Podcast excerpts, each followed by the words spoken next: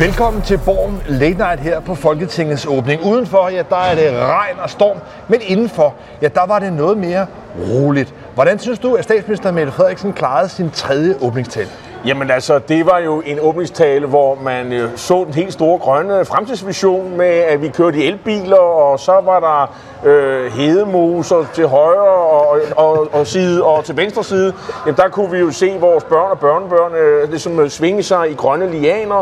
Øh, at vi, øh, Danmark levede fedt af grønne løsninger, og det kørte simpelthen væk fra den der dystopiske tone fra, for to år siden, øh, hvor det hele var gråt i gråt, og det hele var så forfærdeligt. Og sidste år, der var det jo øh, det her corona, hvor man virkelig havde trukket øh, nationen igennem, og alle havde stået sammen. Nu er der gået to år. Øh, Mette Frederiksen tager skal man sige, ejerskab af de der gode ting, der sker i øjeblikket. Der er simpelthen flueben på alle balancer. Økonomisk går det godt, beskæftigelsen har aldrig været bedre. Øh, det, det er i det hele taget et lykkeland, som hun øh, øh er i stor spidsen for. Jeg er enig i, at det mest markante her var i virkeligheden stemningsskiftet. Fra at hun indledte nu for jo altså øh, to år siden, den tredje her, men, men første gang hun holdt den der tilbage, efter hun var blevet statsminister i 19, der var det sådan meget mørkt, og man kunne ikke længere købe jordbær ved de små øh, gårdboder osv. Der skulle være videoovervågning. Det hele var på en eller anden måde ved at ramle sammen i sådan en dommedag. Nu lige pludselig, ja efter corona, der er det løsnet op, og man må også sige, at på nøgletallene går det godt. Beskæftigelsen, økonomien er kommet i gang. Men noget så væsentligt for en statsminister, så er der også parlamentarisk ro. Det lykkedes jo i går aftes at lande en opsigtsvækkende bred landbrugsaftale. Ja, det var en aftale øh, hvor, fra Nye Borgerlige og så til Enhedslisten. Og øh, det var ikke mange, der havde troet på. Faktisk slet ikke nogen øh, for et par uger øh, siden. Alle er overrasket. Jeg er mest overrasket over én ting. Øh, hvad er du mest overrasket over? Jeg er vidderligt overrasket over, at det endte med, at enhedslisten valgte at bide til bolle. For... Og, det, og enhedslisten, hvorfor er de blevet lokale? Fordi øh, der kommer pludselig flere penge til landmændene. Øh, pludselig kommer der jo 2 milliarder dumpende øh, her til aller, aller, aller sidst, så de i alt får 3,5 milliarder kroner i forhold til det udgangspunkt, der var. Jamen, jeg tror ikke, så vidt det er pengene alene for enhedslisten. De plejer at være ret gode til at øh, øsle ud af statskassen. Nej, det er snarere det forhold, at den her aftale er meget, meget lidt konkret. Det er kun øh, 1,9 milliarder tons, man reelt forpligter landbruget på, og resten, ja, det er noget, man skal genbesøge, man skal vende tilbage til og genforhandle og finde nogle tekniske løsninger. Så derfor er det krav, man stiller til landbruget, det er meget, meget, meget lavt, og det beløb, man giver, ja, det er meget, meget, meget højt. Og det, der undrer mig ved enhedslisten, det er, at det her, det er altså en aftale, der i næsten fra punkt til prikke er sket på de borgerlige partiers præmisser, og efter, kan man sige, sådan set altså også en skitse for landbrug og fødevare. Og øh, det, der ligesom også er interessant, det er jo, at øh, de, de her, det her kvælstofsreduktion, ja, det var jo oprindeligt nogle regler, der skulle sådan tørres ned og krænges ned over den enkelte landmænd. Jamen, det blev pludselig til sådan nogle kollektive foranstaltninger. Vi planter lidt flere træer. Og frivilligt. Vi, vi har no, ja, ja, vi har nogle, ø, nogle østersbanker derude, nogle muslinger, der går opsuge alt det her kvælstof. Øh, og den enkelte landmænd, han skal bare sørge for at køre videre, som han plejer at gøre. Og, øh, og det er jo også det her med, med arbejdspladserne, beskæftigelsen. Øh, noget tyder på, at den strategi, som øh, Venstre og Troels Lund Poulsen og de borgerlige har lagt med at holde fast, stå sammen, den er lykkedes. Den er lykkedes, og, og på den måde synes jeg, at det er en sejr ikke kun for øh, Venstre, men jo også sådan set for, for hele det borgerlige Danmark, som har formået at vise sammenhold, og som også har leveret noget tilbage til landbrugets organisationer, som har været meget, meget insisterende på, at der skulle landes en, en, en, en bred aftale. Så, så det er helt klart, at, at for Venstre, for de borgerlige, der er det her en, en god aftale, men det er det helt oplagt også for regeringen. Mette Frederiksen har virkelig insisteret på, at den her aftale skulle landes inden åbningstalen i dag, så hun netop kunne altså signalere det her sammenhold. Og der synes jeg, man må give, hvis vi lige fokuserer ind på ham, Nikolaj Vammen. Det er Skal vel... han have æren, synes du? Ja, men jeg synes i hvert fald, man må give ham, også efter det forløb, vi har haft under corona, Altså, der er vel ikke nogen finansminister i Danmarks historien, der i hvert fald på lovlig vis har brugt så mange penge som øh, Nikolaj Vammen. Det er vel ret færd forlishåndværk, det Nikolaj Vammen har præsteret. At han smed slanderne på det rigtige tidspunkt, så Venstre gik med, og at man købte Venstres krav øh, til øh, klimareduktion, eller øh, i forhold til landmænd, altså de kvælstofreduktion, øh, altså de krav, der kom til sidst, der sagde han top og så fik han lavet en aftale. Er det det, der er kunsten, eller hvad Nej, siger nej, altså det, det kan jeg godt følge dig. Hvis det ligesom kun havde været en aftale med de borgerlige og Venstre, og man bare havde betalt sig fra det? Så kunsten er, at man har enhedslisten Yes, og det er, synes jeg, imponerende forligshåndværk. Det er, at man altså har fået nye borgerlige og enhedslisten med. med. Men, men, men hvorfor, hvorfor har enhedslisten ikke øh, forladt det her bord og gået ud, og, og, og der står det, så kan de stå sammen med Alternativet og de andre små, øh, små grønne øh, lilleputpartier og stå og brokke sig, fordi de er jo, de er jo, de er jo utilfredse. Ja, jeg tror, man skal se det som udtryk, altså dels for, at enhedslisten har valgt en lidt mere sådan øh, pragmatisk parlamentarisk strategi. Hvorfor gør de det? Ja, men det er vel efter, at man også havde nogle dårlige erfaringer tilbage under Helle thorning Schmidt, hvor man øh, ikke rigtig formåede at få nogle resultater. Der har man altså valgt den her gang, i den her periode med Mette Frederiksen, og insistere på, at man skal være med i forligene, man skal være med ind ombord, og man skal være med til de her genbesøg af forhandlinger videre frem. Det er Pelle Dragsted-strategien. Det handler om at være med og fordele pengene og magten og, og så videre. Fordi hvis man melder sig ud nu, jamen så er man ikke med i de næste 10 år. Er det ikke det, der er realiteten her? Jo, altså, og, og der kan man sige, synes jeg, at, at øh, logikken, altså kan man sige, ikke bare hos regeringen, men og i virkeligheden bredt rundt i Folketinget, begynder herinde på Christiansborg, begynder mere og mere at minde mig om, hvad man ser i et byråd. For der er det jo sådan, at i et byråd, der, nu skal vi snart have kommunalvalg her den 16. november, der konstituerer man sig så, så er der en, der bliver borgmester, og så vil det typisk være sådan i de fleste kommuner, at der er meget brede budgetforlig efterfølgende, fordi alle partier vil gerne have lidt indflydelse. Og det er lidt den samme logik her. Nu er det så Mette Frederiksen, der er borgmester for hele Danmark, og alle partierne, ja, de vil gerne være med i de store budgetforlig og de store forlig, for så får de det, det mindste lidt indflydelse. Og det, Og jeg siger bare, det- nye er, altså det er der mange partier, der har tænkt historisk. Det nye er altså, at det både er Nye Borgerlige og Enhedslisten, der tænker sådan, og at de kan blive enige. Og man kan sige, der er jo heller ikke rigtig nogen, der er det er gået ud over her. Fordi man har jo en dejlig fin øh, pengekasse, som man kan dele, øh, dele ud af. Øh, så er det jo heller ikke, så er det også lidt svært at finde døren. Øh, ja, hvis ja. nu man skulle spare en masse steder, og det skulle være surt. Her har du jo sådan set øh, penge øh, til Ja. at gøre godt med. Men- og, men det- og, og, og regningen, det er jo skubbet ud i fremtiden. Nej, Øh, det, ja, ja, altså det der jo er sparet ved det her, og, og der tror jeg, at man ligger lidt i læ af, at klimaomstillingen kan virke meget teknisk. Fordi det, der ligesom er en bunden opgave, det er, at Danmark skal reducere med 70 procent. Og så kan du lave det lille snusfornuftige regnstykke, at hvis landbruget nu ikke skal reducere 70 procent, de er i virkeligheden kun forpligtet til 55 så er der jo andre sektorer i samfundet, der så må skulle reducere tilsvarende mere. Og det betyder altså, at regningen, det er ikke kun de 3,8 milliarder kroner, landmændene nu får. Nej, det er, at bilerne, boligerne, industrien, servicesektoren, øh, ja, det er alle mulige andre virksomheder end landmændene, der nu får regningen. Så altså, jeg er ikke sikker på, at det her over tid nødvendigvis bliver populært. Den dag, det begynder at gå op for andre industrivirksomheder, for andre erhverv, at det er dem, der skal betale, Men det- så tror jeg, at det her vil blive mindre populært. Det er jo fremtiden. Her og nu, øh, det er det, jeg mener. Altså, man kan jo skubbe det frem. Og der er jo en masse tekniske løsninger. Der er jo meget af det her. Det er sådan noget med, ja, vi skal lige opfinde teknologierne, og så, så kan vi reducere i landbruget også og sådan noget. Altså, det, der er meget, der er sådan, det minder jo lidt om mange af de andre beslutninger, der er truffet, og klimaaftaler. Vi, vi skubber det frem i fremtiden, og så genbesøger vi det i 2023 og så videre. Men der er altså også en konflikt her i forhold til, hvad det er for en tilgang, man har til klimaomstillingen. Her der har man i virkeligheden valgt det, nogen vil kalde en lidt sådan planøkonomisk løsning, hvor politikerne sidder og detaljstyrer og bestemmer forskellige sektorer, hvor mange penge de skal have. Der er en anden løsning, og det er sådan set den løsning, som alle klimaøkonomer anbefaler, både Klimarådet og de miljøøkonomiske vismænd, det er, at man indfører en generel høj CO2-afgift, dermed går ind og beskatter altså klimaforurening, og hvor man får markedskræfterne til at drive efterspørgsel hen til grønne løsninger Og det er de og væk fra sorte. Og det er de borgerlige jo sådan set også med på. Ja, men problemet her er jo bare, at, øh, at man nu begynder med de her puljeordninger og kompensationer, hvor det, som de fleste fagøkonomer vil sige, det er, at hvis man gik ind og lavede en generelt høj CO2-afgift, ja, så ville man sådan set altså, have markedskræfterne til at tvinge landmænd til at producere på en anden måde, få biler til at køre på en anden måde. Og der må man bare konstatere nu, at der er der altså sjovt nok blandt politikerne på tværs af det politiske spektrum en stor forkærlighed for at sidde byråkratisk og detaljstyre. Og der, men der er jo også meget andet end, øh, end klima, fordi der, jeg lader mærke til, der er også øh, en milliard til sådan noget plantemad, øh, man skal have udviklet. Der er øh, omstilling til økologi, og det er jo nødvendigvis ikke noget, der gavner klimaet. Det er i hvert fald lidt usikkert.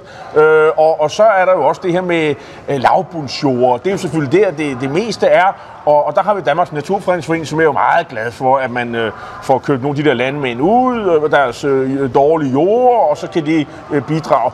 Men det er vel også sådan lidt, øh, skal man sige, øh, lavt hængende frugter, især det sidste her med lavbundsjord. Det er jo ikke nogen, der ligesom er uenige i. Nej, altså det, det der ligesom er løsningen, det er, at landmændene får nogen kompensation for at holde op med at dyrke på de absolut dårligste og tavligste jord. Det får de nu, altså kan man God sige, en, en fuldfed erstatning for ikke at gøre. Og nok så væsentligt, så kan den danske svineindustri og også kvægeavlen få lov til at køre videre. Det er ellers det helt store problem Men så er alle jo glade jo. Ja, altså, Bortset fra dem, som ikke synes, at der skal være Ja, svineproduktion. og bortset fra alle de borgere, som kommer til at betale regningen. Fordi hvis politikerne rent faktisk holder fast i ambitionen, så er der altså nogle andre områder af samfundet, der nu kommer til at betale. Så derfor kommer det her til at ende med at blive dyrere at køre bil og bo i bolig og købe alle mulige andre produkter, fordi reduktionen skal komme et andet sted fra. Og der må man konstatere, Ja, du er så sortseriøst. Her nu er det, er, har folk lov at glæde sig over en, en dejlig stor aftale, folkestyret, der arbejder og alle de her ting. Øh, og det er jo så smukt, fordi det er jo parlamentet, vi fejrer i dag, Folketingets åbning, og så kan man komme med sådan en, en bred, bred aftale. Alt er jo godt. Øh, det er jo helt Øh, øh, himmelsk nærmest.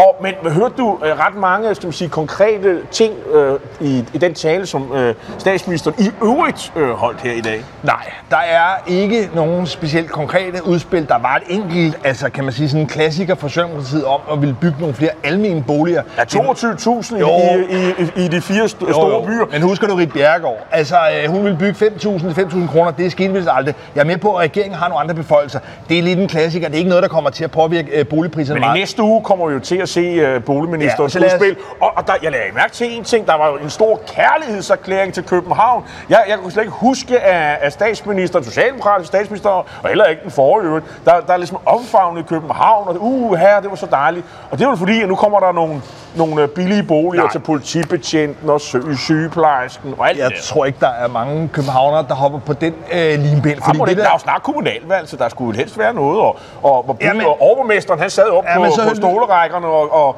og kiggede ned, og han var ligesom taget det ind. Og så, Men så det var- lyttede du ikke, så synes jeg ikke, at du lyttede godt nok Nå. efter, eller hvad gjorde københavner ikke, fordi det der ligesom kan sige var undertonen i den her tale, det var jo i virkeligheden også den her dagsorden om at dels flytte uddannelser, studiepladser væk fra København, ud i provinsen, men også nok så væsentligt, og det tror jeg egentlig kan blive Mette Frederiksens store signaturprojekt, at afakademisere uddannelsessystemet. Og der har hun altså også fat i noget, der har en meget tværpolitisk appel.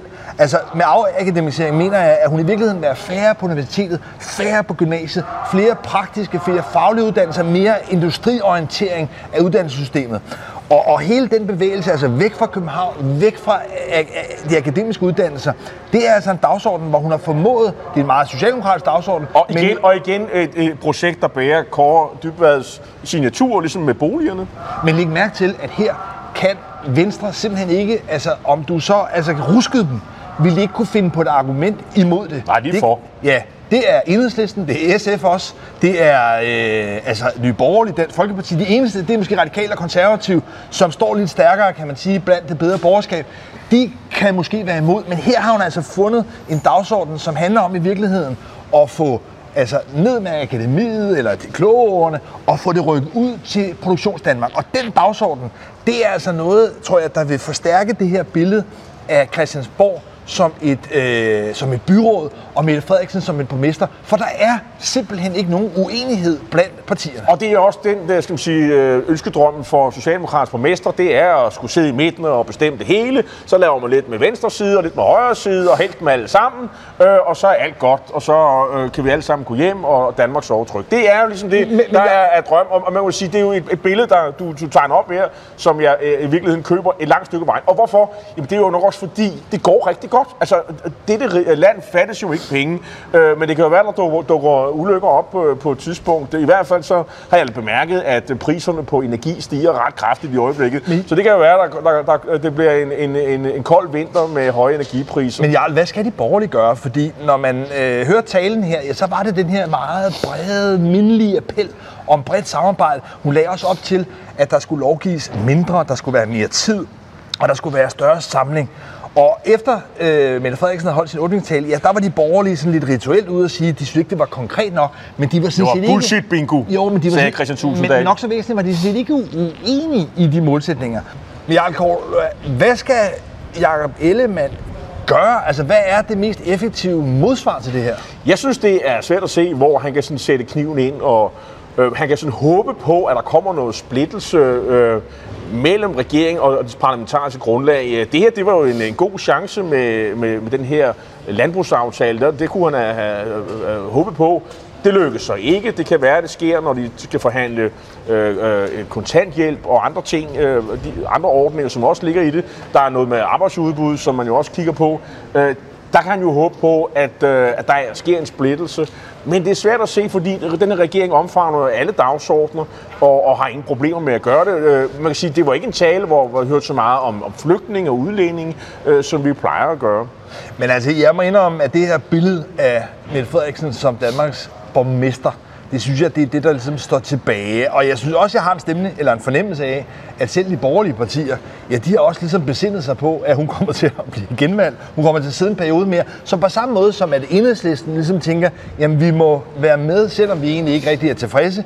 På samme måde er logikken hos de borgerlige, og det giver jo altså en fuldstændig ekstraordinær kunstig situation for Mette Frederiksen. Og man kan sige, øh, for de borgerlige, så er det jo et... Øh, en, en god ting, at de kunne holde sammen omkring de her landbrugsforhandlinger. Jamen, for, ikke, for de dem, kan bruge det til noget. Men, men, man kan sige, for dem er det jo en stor ting, at, øh, at VK ikke slås. Ja, ja altså, okay, men så har man også sat... Og, og, og, for, og, og for dem, jamen for dem er det jo, at de havde, de havde jo øh, frygtet, at øh, regeringen, og det var der også mange, der håbede på, at de kunne splitte VK i, i landbrugsaftalen. Og det lykkedes så ikke. Men ja, jeg må sige, så har man altså også ligesom sat barn. Altså jo, men du kan jo prøve at det bare handler om, at man ikke ligesom for åben skærm skal... Men prøv at høre her, prøv at det er, jo ikke, det er jo ikke nu, at det borgerlige projekt skal foldes ud. Altså, det, det kommer til at blive foldet ud, når du nærmer dig et valg. Der kommer en god løsning i morgen. Det er klart, men altså... Øh, man, man, man kan jo ikke komme med alle sine, sine hvad skal man sige, øh, øh, øh alle sine krav eller alle de løsningsforslag, man har lyst til at stille, øh, øh eller, eller gaver til vælgerne. Hvis, fordi hvis det sker nu, øh, så er jeg ret sikker på, at Mette Frederiksen hun stjæler alle de gode idéer, og så omsætter det meget hurtigt. Øh, I hvert fald, hvis det er noget, som øh, at der har folkelig appel. Men jeg synes i hvert fald, den dynamik, vi har set her i løbet af det sidste døgn, hvor øh, de borgerlige i virkeligheden er i stand til at sætte betingelserne i substansen, altså den landbrugsreform, det er en blå landbrugsreform. Og det er så med Nikolaj Vammens altså snedige mellemkomst, lykkes også at få bundet enhedslisten øh, fast. Det gør altså, at jeg synes, at vi går ind i et øh, folketingsår, som måske godt kan blive lidt mindre dramatisk, end man havde forventet. I hvert fald synes jeg, at der er en, øh, en vilje til samarbejde, som jeg ikke kan lade være med at tænke, måske hænger sammen med coronaperioden. Altså det lange forløb, vi har haft, hvor man har forpligtet sig på hinanden, hvor man har besindet sig og, og holdt øh, uenighederne øh, nede, ja, det måske faktisk nu får den effekt, at partierne er villige til også at bøje sig mod hinanden i andre sager. Man har måske også øh, været hjulpet lidt af, at de borgerlige, specielt det her omkring øh, den her landbrugsaftale, jo har skulle vise, at de også var grønne. Og øh, altså, der har været et pres på de borgerlige om at gå med. Det, det har altså hjulpet regeringen øh, en hel del i, i, i de her forhandlinger. Og, øh, og om, om nogen vil jo også kunne sige, jamen nu har man jo gået ind og lavet en aftale med regeringen. Venstre, konservative og de øvrige partier, Liberale Alliance, kan jo sige, vi har jo bidraget til en, øh, en, en, en, en klimaaftale på, på landbrugsområdet. Vi kan ikke an, I kan ikke angribe os for ikke at ville det grønt. Vi, øh, vi, har, vi har bidraget til en klimaaftale, som selv enhedslisten har skrevet under på. Så se fra deres stol, så er så, så vil de jo håbe på, om det er rigtigt, det ved jeg ikke, at, at det grønne kort måske ikke er så stærkt, som det har været før. Ja, altså man ligesom kan neutralisere, kan man Præcis. sige, klimadebatten på samme måde, som lykkes for Socialdemokratiet, og neutralisere Og det handler måske også om, at elle, specielt Ellemann, som nogen taler om, at vi har flyttet sit parti fra sådan et, et, et, et øh, et landbrugsorienteret parti, hvad det jo er stadigvæk, det kan man jo se, øh, til at være et parti, som også har appel til byerne, hvor man, vi, vi ved, at, øh, at folk er mere interesserede i klimadagsordenen, end man er ude på landet. En anden ting, som man måske lidt overset, det er, og som mange, øh, tror, tror jeg, går fejl af, det er, altså Landbrug og Fødevare er jo ikke sådan nogle reaktionære typer, der ikke ville have den her aftale. Altså Landbrug og Fødevares ønskeaftale, det er jo netop den aftale, der er kommet. Altså en, der går fra enhedslisten og så til, øh, og, og, og til, til, til Nye Borgerlige. Så Landbrug og Fødevare er jo også en af vinderne her øh, i, i, i det her. Øh, Man kan sige, at de i, har i fået- det her, den her aftale. at de har fået smæk for skillingen, de mange penge, som Landbrug og Fødevare donerer til de borgerlige partier, dem har de fået fuld valuta for.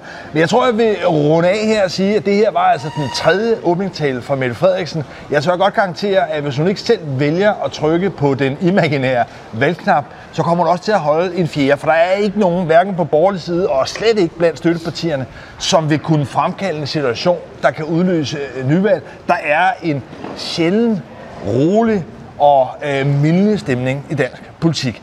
Tak for nu. Ja, tak for nu. Vi ses igen næste uge. Tak fordi du så med.